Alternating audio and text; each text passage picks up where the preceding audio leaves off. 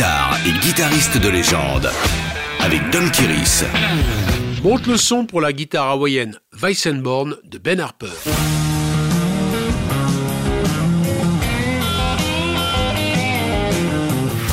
Difficile de nos jours d'imaginer l'importance de la culture hawaïenne sur la musique américaine. Et pourtant son apport est primordial, ne serait-ce que pour avoir libéré la guitare de ses contraintes académiques. Importée par les marins portugais et les missionnaires espagnols, la guitare s'est très vite acclimatée à la douceur de vivre de l'archipel du Pacifique. Libre d'expérimenter un nouvel instrument, les habitants ont fait glisser un morceau de métal sur les cordes pour obtenir un son doux et harmonieux comme le déferlement d'une vague sur la plage. De là est partie une nouvelle manière de jouer en slide avec un accordage en accord ouvert permettant les premiers solos de guitare. Une technique très populaire au début du XXe siècle, influençant considérablement le blues et la country.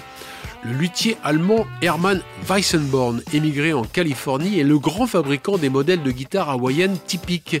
Ces lap steel se jouent à plat sur les genoux à l'aide d'un stylet glissant sur des cordes uniquement en acier monté sur un manche creux.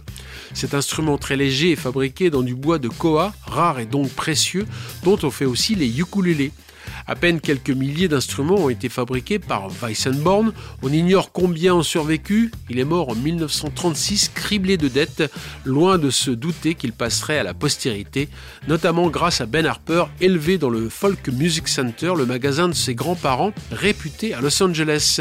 Il a pu développer un style personnel en exprimant sur une authentique Weissenborn l'essence même de ses racines blues et folk et devenir ainsi le plus célèbre passeur de la tradition hawaïenne, toujours entouré d'une aura quasi mystique. Retrouvez tous les épisodes de Guitare et guitaristes de légende en podcast sur wfm.fr.